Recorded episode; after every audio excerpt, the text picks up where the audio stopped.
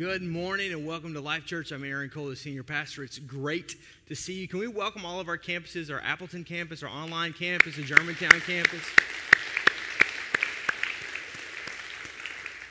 We are glad that you're joining us. You're joining us online. We're glad that you're with us as well. And uh, so it's great to see you. Hope you're doing well and uh, hope you're having a great week and a great summer. Today, I'm going to get right into the message, if that's all right. If you want to take your Bible, I'm going to begin in Genesis chapter 1. Uh, I'm going to give you more scripture references and you know what to do with. But uh, uh I am um, I, am addressing an issue today that, quite frankly, I had not intended on preaching on.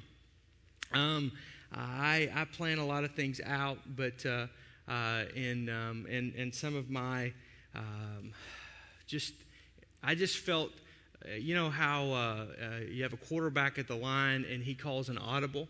And there are just times in my life where I feel like the Holy Spirit calls audibles, and that's where we've got to be. I've got to be sensitive uh, to to that in order to speak.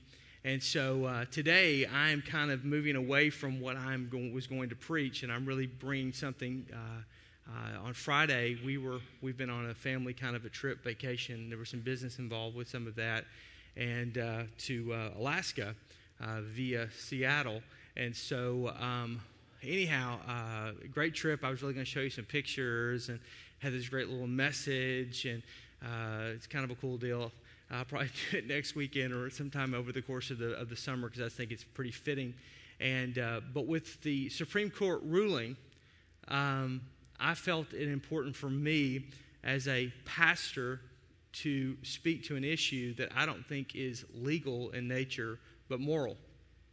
Uh, and historically in this country, contrary to popular opinion and historical revisionists, that the pulpit in America has been the voice of morality. Somewhere along the line, political correctness squeezed that out and marginalized that. I'm not trying to reclaim that this morning. I'm just simply trying to say, I think this is something that, as a pastor, serving up the bread of life hot and fresh, which is God's word, to equip you, the saints, to do the work of ministry, is huge because this topic of, of same sex marriage is trending consecutively hour after hour on Twitter and Instagram and, and Facebook and other social media outlets. Uh, this being the Gay Pride Weekend, LGBT Pride Weekend, is, um, is, is heightening some of that. So it's on every news outlet, every rolling segment. Uh, there's something about this. And, um, and so, honestly, I. Uh, I'm going to, I typically, when I come to preach, I have about four to five pages of notes. I'm relatively extemporaneous in my communication, and uh, I try to at least make it keep you engaged. Uh, with a message like this, I'm going to pretty stay pretty tethered to my notes. I have 17 pages, uh, all of which I wrote on Friday and yesterday, uh, and uh, somewhat of what I would say is a theological uh, positional paper, in essence, of what the Bible says about this issue. I don't take it lightly. Quite frankly, I'd really not like to preach this. Um, this is not something that you get up in the morning and you go, This is what I want to do. Uh, this is really what I want to preach. I really want to preach my cool message and show you some of my pictures from my trip. kind of like show and tell, right? And, uh, but I, would like to remain silent. Um, uh, not because I don't have a strong opinion uh, or an argument. If you know me at all, I, I have an opinion about most things. Um, but if I'm silent, it's easy. It's not messy. Uh, I can't offend anybody, and, and I don't, contrary to popular opinion, I don't, I don't like offending anyone. Um, I'm really pretty much a, a, lover, not a fighter. I, I, I really, um, I'm like anybody else. I, I, like to be liked. I, I, if I remain silent, I can't be misquoted or misunderstood. I can't be maligned, hated, targeted, uh, blah, blah, blah, blah, blah. Uh, or I'd simply like to, if I don't have to, if I have to speak to the issue, like just give a simple, open ended statement, like, we believe what the Bible believes on this issue, period. The problem with that is that there are so many interpretations of Scripture on this particular subject matter even in theological circles and denominational circles, that it, the water is so muddy that that is, in my opinion, not really speaking truth, even in love. But I can't be silent. Um, because this is a biblical issue, not a legal issue. Thus, at the core of this issue is a perversion and a sin that, according to Scripture, only truth can heal. I can't be silent because political correctness and biblical soundness are mostly incongruent in the world in which we live. Thus, my biblical views will never be completely understood or accepted in the world. And lastly, and probably most importantly, well, not quite most importantly, uh, I am an ordained by God to preach the full counsel of God's Word. I can't just preach the pretty parts of this book that make me feel good, but I've got to preach the parts that sometimes make me cringe, that are sometimes tense for me to say. And sometimes I'm even at a loss for words. It's the full counsel of God's Word that brings total light into the darkness of my soul and to any one of us who walk this planet. And lastly, and most importantly, the reason why I can't remain silent is that I will stand before God, not man, and be judged according to Scripture on every word that I spoke, preaching and concerning God's Word, and everything that I did not say. So today, I'm not here to throw any stones. Today, I'm not here to elevate any group, any political party. This is a nonpartisan. I'm an equal offender on both Democrats, Republicans, and independents. I'm not here to elevate anybody but Jesus. And I'm not here as judge, I'm just simply here as messenger. I, uh, I'm here to approach this issue of lesbian, gay, bisexual, and transgender uh, same sex marriage from a strictly biblical perspective. And if you are in a homosexual lifestyle today, or you're connected with someone in a homosexual lifestyle today, I want you to understand this. And please hear this from the sincerity of my heart. I love you. I'm, I'm, I'm not trying to elevate myself above you. I don't think I'm any better than you. And I don't think that your sin is worse than my sin. I think the most gross error we can do in the church today is elevate homosexuality and these LGBT uh, issues that we're facing in our country to become the pet sin of the church in which we pin a scarlet letter on. We've done this with divorce, we've done this with abortion, and if we're not careful, we'll do it on this issue. Is this issue sin? Yes. Will you go to hell for this? Yes. But as you'll find out in Scripture today, you'll also go to hell for being a murmurer and a complainer and a gossip. Matter of fact, in the Pauline theology, in which Paul writes to the church in Rome, adulterers and whoremongers and those involved in a homosexual lifestyle all go to the same hell that those who are gossips and backbiters and murmurers and complainers, which has been the downfall of more churches in America than anybody outside the church ever could be. So if you are involved in a homosexual lifestyle or you're connected, related to someone, please know that I love you. Know that this church loves you.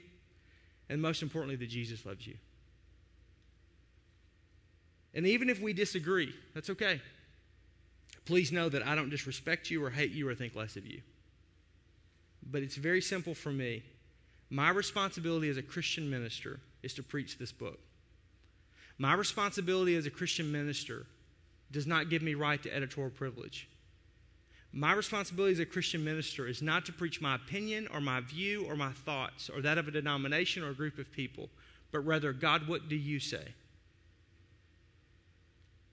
So, the bottom line, that's where I really want to deal with today is what does the Bible say on this issue of marriage and same sex marriage?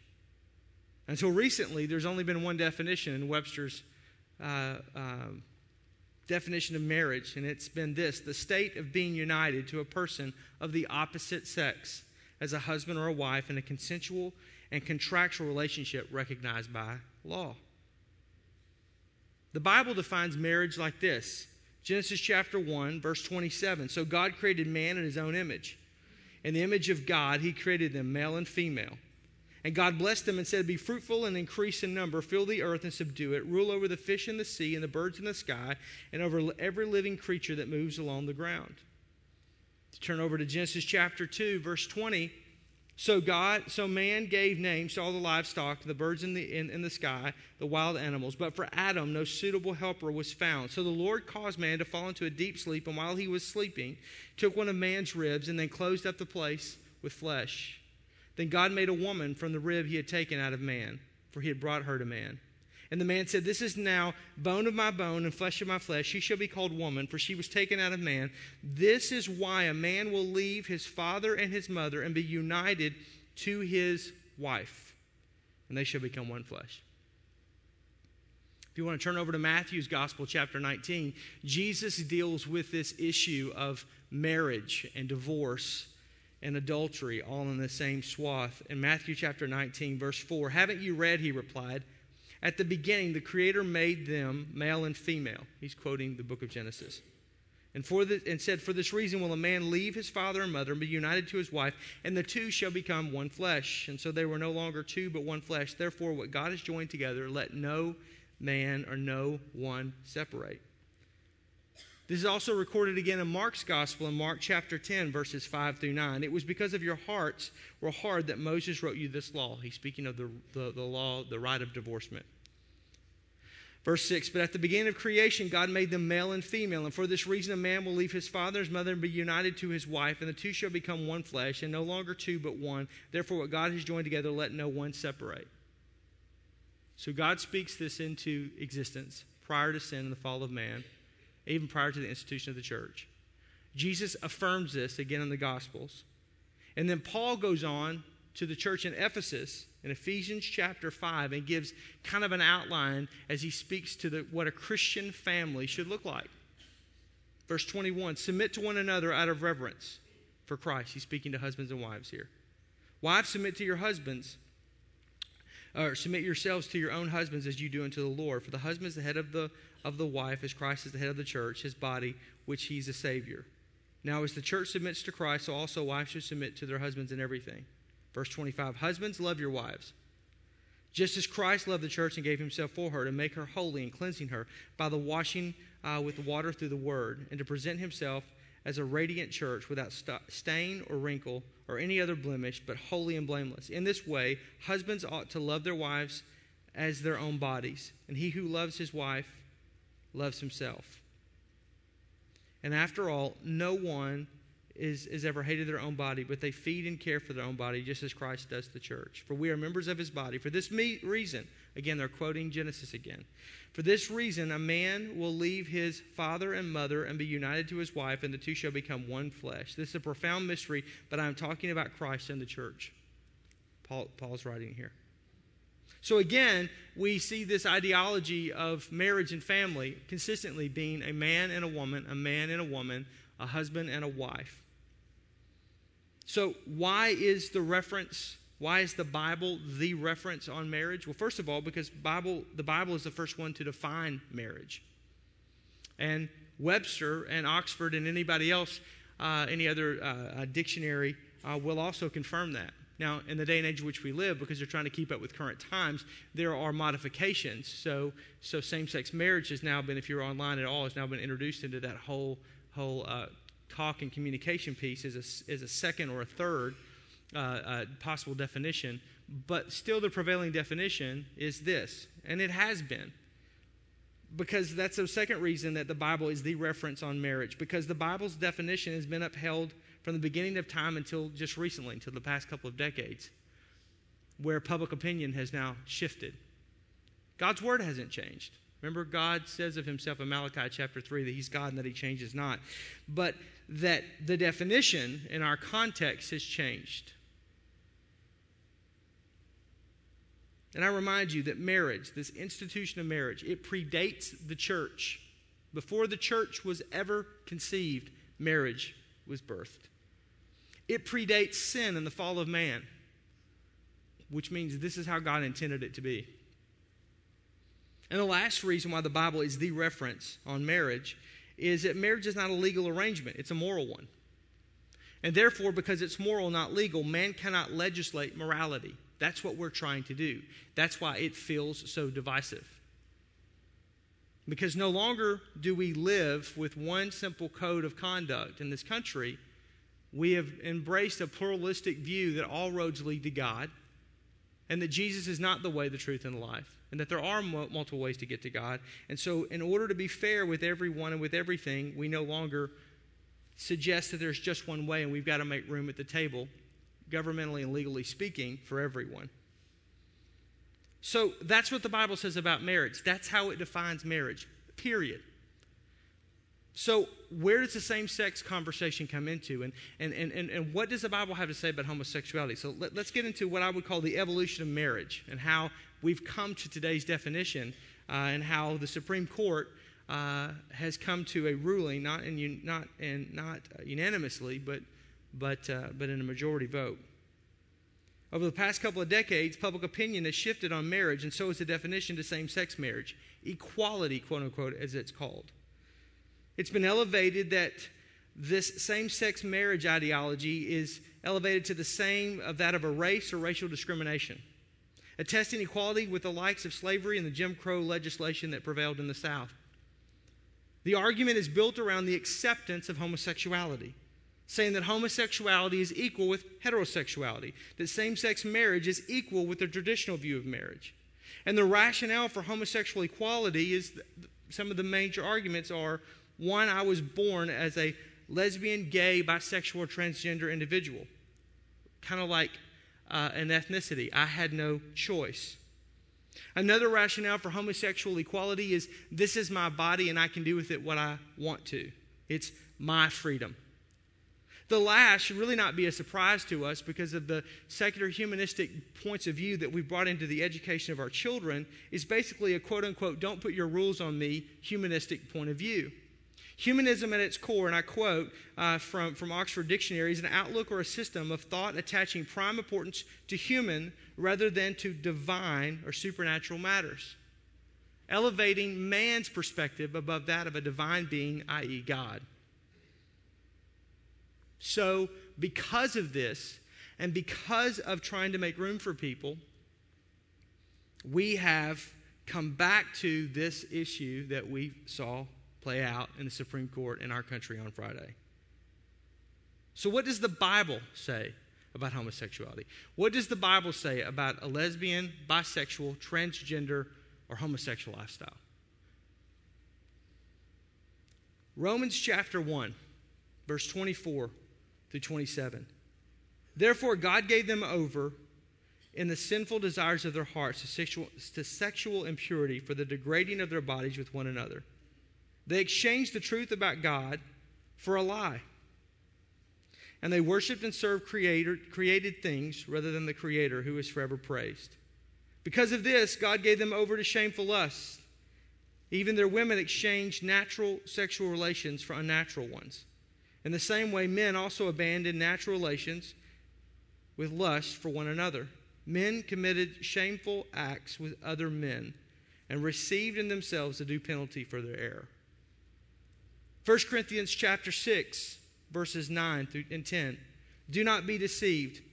Neither the sexually immoral, nor idolaters, nor adulterers, nor men who have sex with men, nor thieves, nor greedy, nor drunkards, nor slanderers, nor swindlers will inherit the kingdom of God. 1 Timothy chapter 1 verses 8 through 11. We know that the law, speaking of God's word, is good if one uses it properly. We also know that the law is not made for the righteous, but for the lawbreakers and the rebels, the ungodly and the sinful, the unholy and the irreligious, those who will kill their fathers or mothers for murderers, for the sexually immoral, for those practicing homosexuality, for slave traders and liars and perjurers and whatever else is contrary to sound doctrine that conforms to the gospel concerning the glory of the blessed God, which he entrusted to me. Old Testament, Leviticus chapter 18. This is the law. You read the entire chapter 18, you will find and see the sexual sins all listed from homosexuality to incest to bestiality, which is having sexual relations with animals. Verse 22 Do not have sexual relations with a man as one does with a woman. That is detestable. Period. Verse 24 goes on to say, Do not defile yourselves in any of these ways, because this is how a nation that I'm going to drive out before you became defiled. This is God speaking to Israel.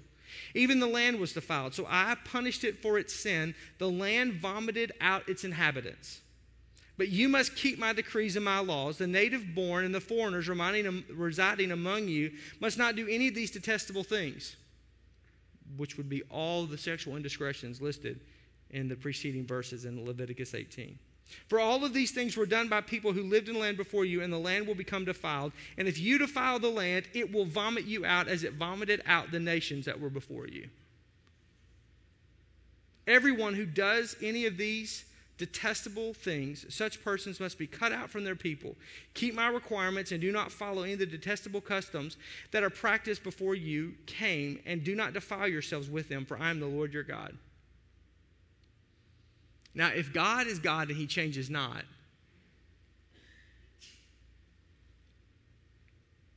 then this activity of when a nation or a land becomes uh, committed into these sexual indiscretions, and you can read on your own time uh, Leviticus 18, then every op, every this is law of physics. This isn't rocket science. Every maybe it is. Every every action has an equal and opposite reaction. But what about grace, Aaron? Well, yeah, in the Old Testament there was no grace. So Jesus came to fulfill the law, he says, but not to do away with the law meaning that the law is fulfilled in Christ, which means I don't have to try to perfectly keep the law because you and I and every one of us that's ever walked the planet except for Christ has, are unable to keep the law. The law was given almost to show us that this is what God expects and this is where I am. And this difference is what grace makes up. Jesus takes me from here, where I am, to here, where God wants me to be. He elevates me. That difference of where I am and where God wants me to be is called grace. But the law says this is what you have to do, this is where you have to be. And if you're not there, then you are unrighteous, therefore, you need to be cut off.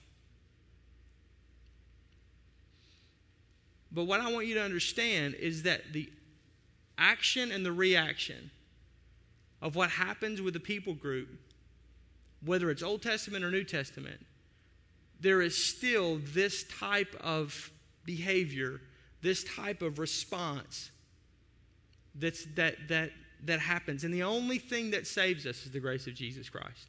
That's why it's so amazing. Without the grace of Jesus, we'd be living under this.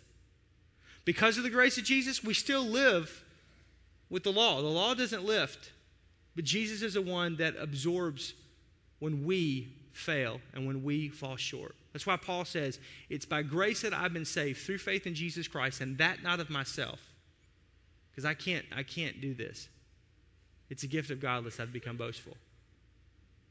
Paul goes on to say, Should I keep on sinning because grace is going to, absor- uh, is going to absorb that? No.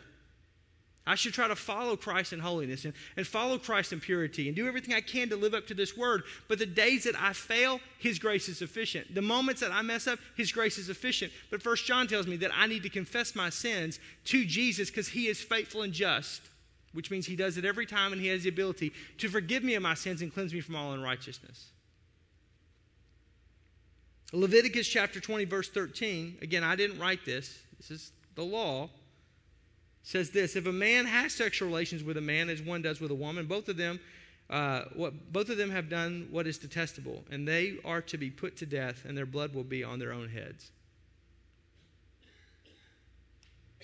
again old testament no grace but the detestability of the sin is still there the weight of the sin is still there the wage of the sin is still there this is why the bible says for the wages of sin are death but the gift of God is eternal life through Christ Jesus our Lord. When you commit sin, regardless Whether it's lying, whether it's cheating, whether it's homosexuality, whether it's adultery, whether it's idolatry, whatever the sin is, when you break the law, or I break the law, I am sinning. And so there has to be something to atone. There has to be something to pay for my sin. I, I can't go to the buffet and eat and walk out. Does that make sense with anybody? No buffet eaters. Okay. I, somebody has to pay the tab. And so the bottom line is Jesus pays the tab. But grace is not a welcome matter which I wipe my feet off on, but, but it, it, it is that which upholds me and keeps me because I'm, I'm, I am not always having the ability to do these things. But it doesn't mean that this isn't that God's changed his mind on the situation. It isn't that God's changed his mind on how he views these things. He doesn't change. It's just that the repercussions, the reaction, the response, the equal and opposite reaction for my sin, Jesus paid it on the cross. So even with scriptures that are this straightforward, some in the theological communities and some of denominations have said, you know what, we don't think the scriptures mean what they think they mean. We don't think it's that straightforward. Well, how do they come to that? Because in some of my theological uh, academics of uh, my graduate work and doctoral work, I, I am in classes and am in uh, chat rooms and in conversations with people that are ministers that go, I think you're narrow minded, Aaron, that you're a race, that you're a bigot on this issue, and uh, it's just downright hateful. And so I say, well, how, how do you explain away what Paul writes? Well, we don't think that Paul's writings were the gospel. So you take a pair of scissors to them. Nah, don't get crazy, Aaron. We're just, it's good, but it's extra biblical. You need to understand the scrutiny, and I don't have time to explain to it, that canonizes the scripture from Genesis to Revelation that gets it to you and I. The number of people that had to sign off on this book. So, in essence, they just basically cut out what they don't like and what they disagree with if I did that, if I only preached what I really liked and what I totally really did well, it would be very few sermons and they'd be very short. And my wife would be really happy. But but but the reality is is that this book from Genesis to the maps, I don't get editorial privilege over. Another argument is that Jesus doesn't specifically speak to homosexuality, to lesbianism, to, to, to, to gay or transgender issues, bisexual issues. Well, if you read the Gospels of Matthew, Mark, Luke, and John, he doesn't specifically address murder either. Does that mean it's okay?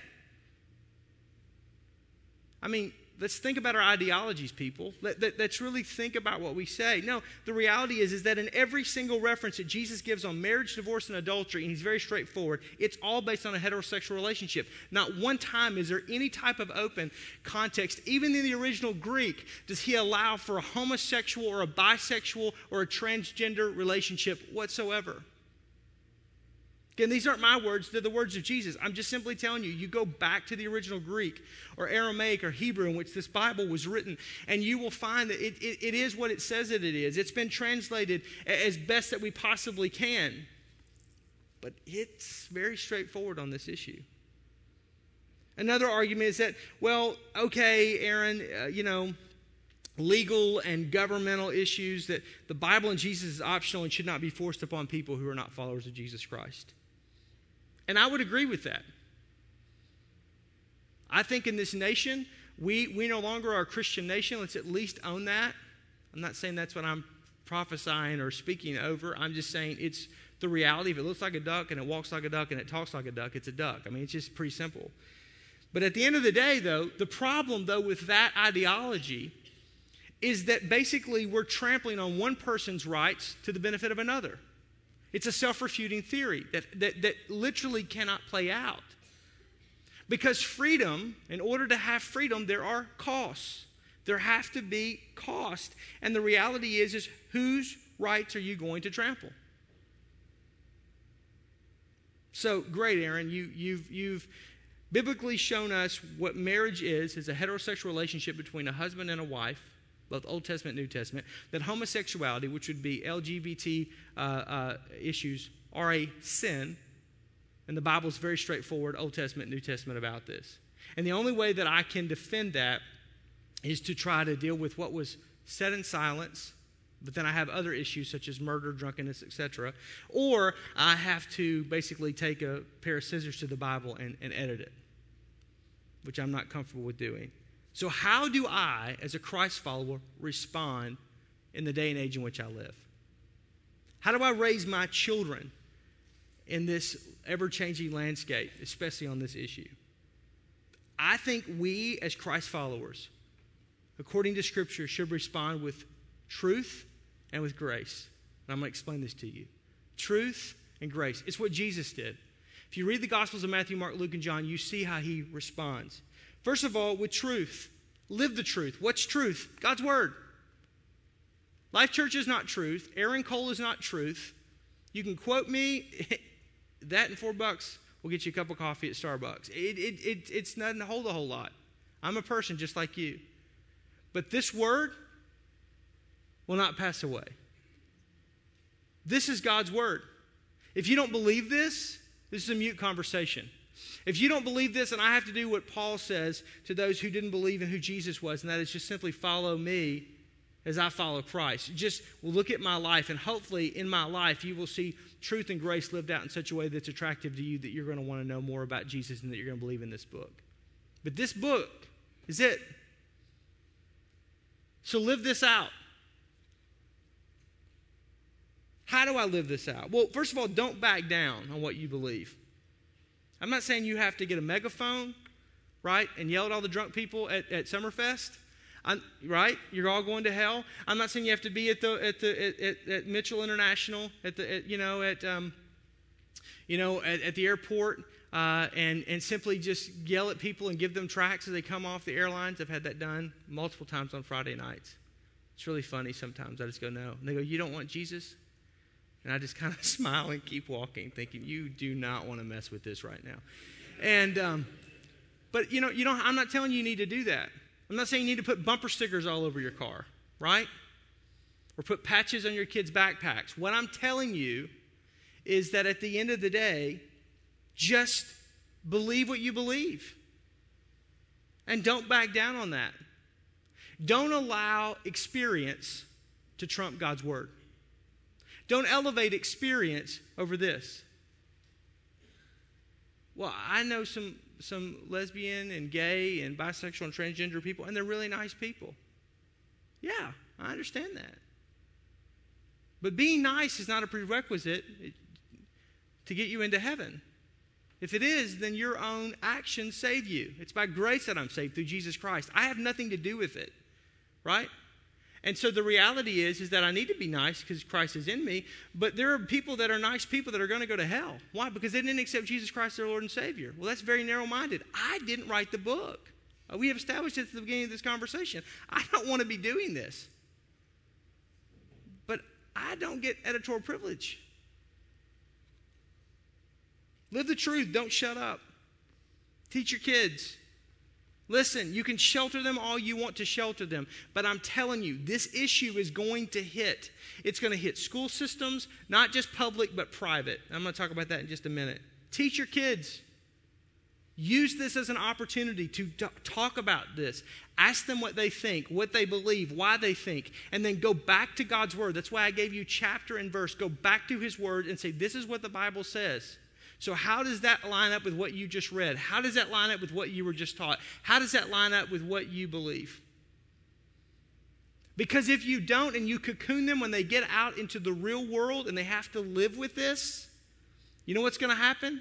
They're not going to be able to stand against the arguments that are presented to them. But if you equip them, as Deuteronomy chapter 6, verse 6 and 7 says, if you teach and you train your children as they get up in the morning, as they go to bed tonight, as they walk along the road, as they go to their work, as they go here, as they go to school, as they go wherever they're going to go, if you are constantly using teachable moments to point them back, not to what you believe, not to what Life Church believes, to what does God's Word say, they'll always go back to this book. They'll always go back to this book. They'll always go back to this book. Why?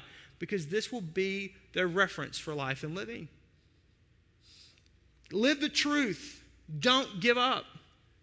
Keep the faith. I believe with all of my heart. As much as I am troubled about the ruling of the Supreme Court, I believe this is one of the greatest days of awakening for the church. I believe what will happen to the church if we will walk with humility towards our fellow man, even when we disagree with him, if we'll walk with love, but we'll live out the truth, that the truth will prevail. Listen, God will build his church, and the gates of hell will not prevail against it. No weapon formed against us shall prosper. We are more than conquerors through the blood that Jesus Christ shed on Calvary's cross and the word of our testimony, which is this book. Amen. And so that's what we should trump. That's what we should do. We should just continue to make Jesus famous. Live this truth, but don't let some experience or some ideology come into this. I hate having to even say this, but don't believe everything you read. It's amazing. Well, it's on the internet. Really? Do you not think there are biases out there? It's why in an academic paper you cannot quote Wikipedia. You, you, you just don't do that. Somebody's going, Whoa, Wikipedia is not real? wow. But when you walk in truth, also walk in grace. How do I do that? Just follow Jesus' example. Live in love towards your fellow man. How will they know us? By our love one for another. I know that's speaking of how we love each other, but that should spill over into how we treat people. That's what Jesus, remember the Sadducees and the Pharisees? What was their issue with Jesus? He's a friend of sinners. You should be a friend of sinners. And if you're mean, sinners don't like mean people, especially mean Christians. You can bumper sticker your car all up all day long, but I'm telling you, they're not going to like you. Do you understand? Just be nice. Noel Miller's dad, David Fields, he's, I've known David for years, played golf with him for years. He, he's one of the nicest guys you'll ever meet. We were in San Francisco and and his son DJ was there, and we were all there, and and he was talking to him, and he said, DJ, he said, son, just out nice them. Just out nice them. I know that's not grammatically correct, but you understand what I'm saying. I understood what he said. People are to be mean in this world. Just be nicer. And that's not easy to do, is it? Because if you cut me off in traffic, guess what I want to do? I want to ram you with my car.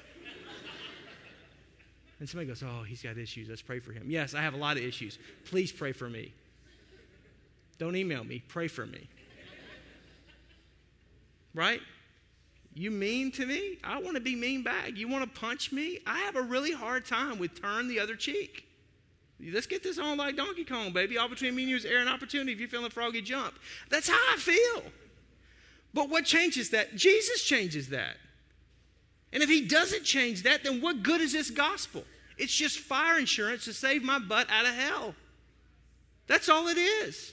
As a church of Jesus Christ, we need to walk with love towards one another. Well, but if we love them, we'll be approving and condoning. No, it does not.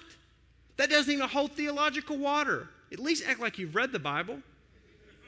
The Bible says that when we were yet sinners, that's when Christ died for us. Why did he die for us? John's Gospel, chapter 3, verse 16 For God so loved you and I that he gave his only begotten Son, that whosoever would believe in him would not perish but would have everlasting life. Verse 17 says, For God sent not his Son into the world to condemn the world, but to bring this world to life. I'm telling you, at the end of the day, we need to love. My love does not approve you or condone you. It just simply it speaks more of me than it does of you.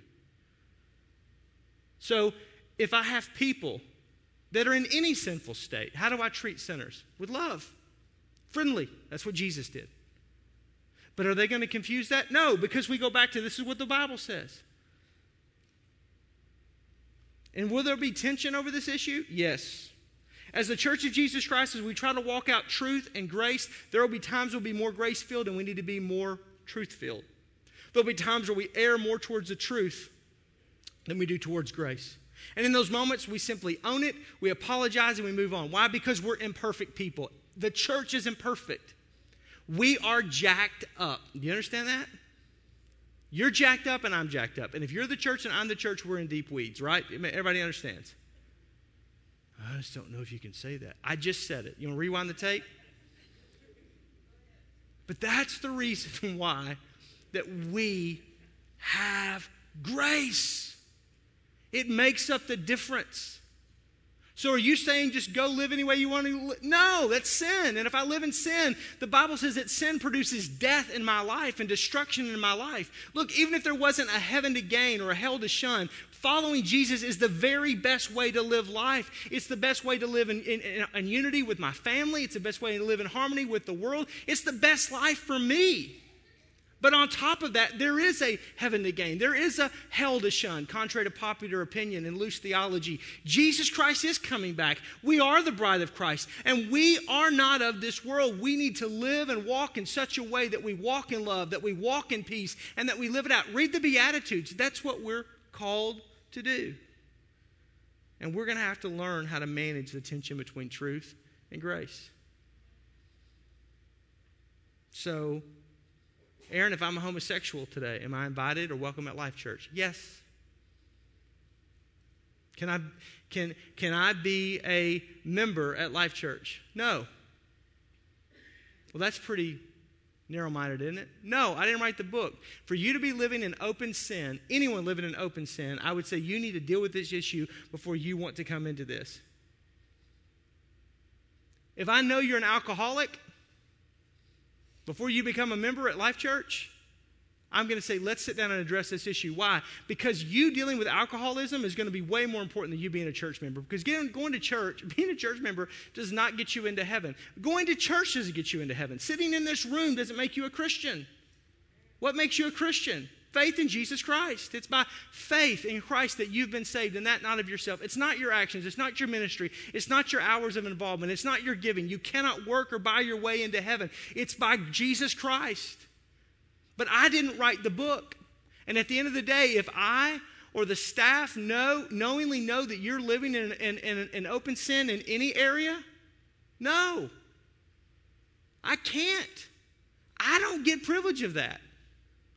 People come to me and say, Well, we're living together. We want to get married. Then you need to get separate residences or go file it three days. We'll come here, we'll do a ceremony. We can do the big pomp and circumstance, but we'll do a private ceremony. But I'm not going to marry you knowingly knowing, openly knowing that you are living with someone. Why? Because it's open sin. And if I condone that, then that's wrong. Woo, it got quiet up in here. Mm, we're all, you want to go back to the, you heterosexuals want to go back to the homosexual issue, don't you?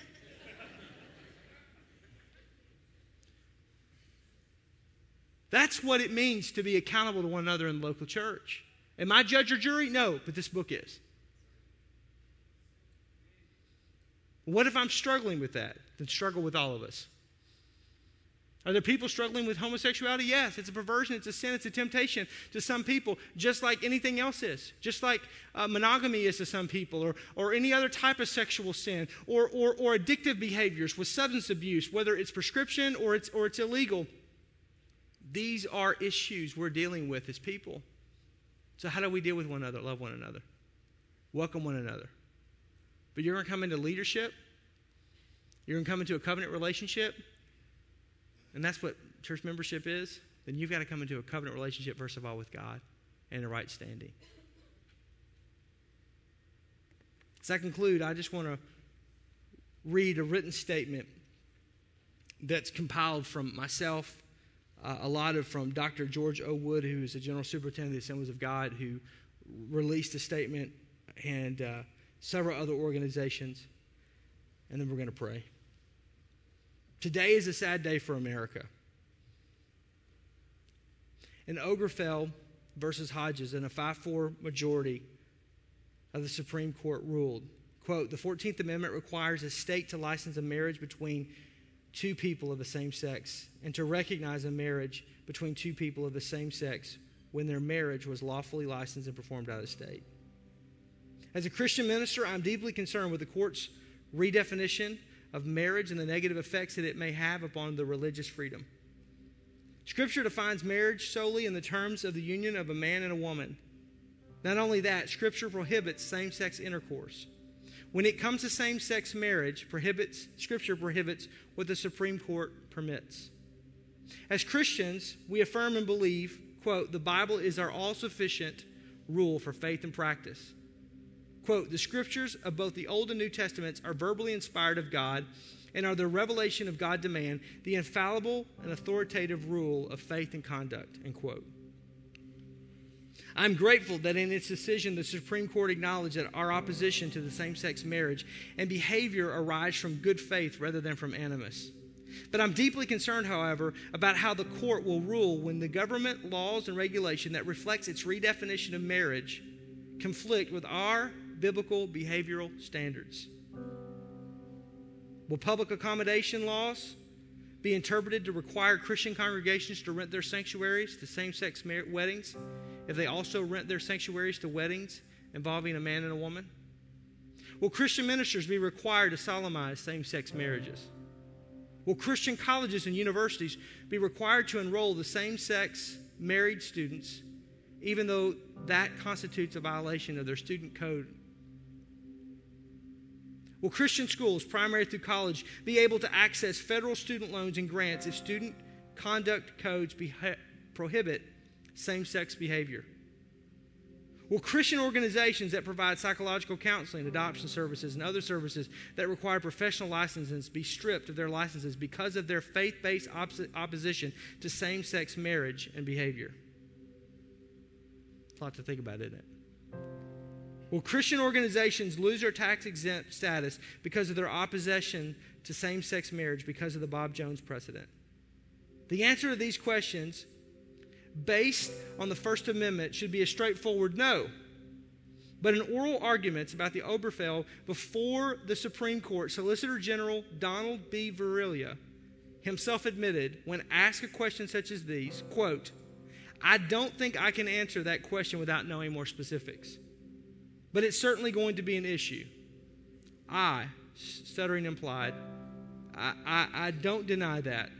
I don't deny that. It, it, it, it is, it is going to be an issue. And that is my deepest concern. Although it should not be, religious freedom itself is going to be an issue. And in this way, the Supreme Court's ruling regarding so called marriage equality will be used as a wedge to narrow the scope and weaken the protections afforded by the free exercise of religion guaranteed to Americans by the First Amendment. No religious person, Christian, Jew, Muslim, etc., can view that possibility as good news. No freedom loving American should. As an American, I believe that this decision represents a judicial usurpation of politics. Proponents of the same sex marriage like to draw analogies between the movement of the abolitionists and the civil rights movements. The analogy is false, but it's nonetheless instructive in this particular case. Whereas the, uh, the um, the abolition and the civil rights were enacted democratically by amending the U.S. Constitution in the 1860s and passing national civil rights legislation in the 1960s. Same sex marriage has been democratically enacted in only 11 states in the District of Columbia. It has therefore been imposed upon 39 states and American territories by the state and federal courts that overturn uh, democratically enacted definitions of marriage as one man and one woman in union. I cannot help but think that this is an, un- unhelpful way to resolve political, social, and moral conflicts that divide the American people. Three words of pastoral advice. First, to Christian ministers. Politics reflects culture, and culture reflects religion. And if you're concerned with the political drift of the American culture, then preach the gospel. As it sends out roots into the lives of believers, the seed of the gospel will change the hearts and minds. Second, to Life Church. If you are privileged, excuse me, you are privileged citizens of a blessed nation, then use your citizenship well. Seek the common good. Advocate for the last, for the lost, and for the least. Speak the truth in love. And vote for candidates and issues that reflect a biblical perspective on these issues. The difference in so many conflicts in American politics and culture turns on who turns out to vote. And lastly, to all Christians. If you're troubled with the Supreme Court's decision, keep perspective. In this and in every other matter, always remember the words of our Lord Jesus Christ. John's Gospel, chapter 16, verse 33. In this world you will have trouble. But take heart, for I have overcome the world. Let us all pray for a great spiritual awakening in our country.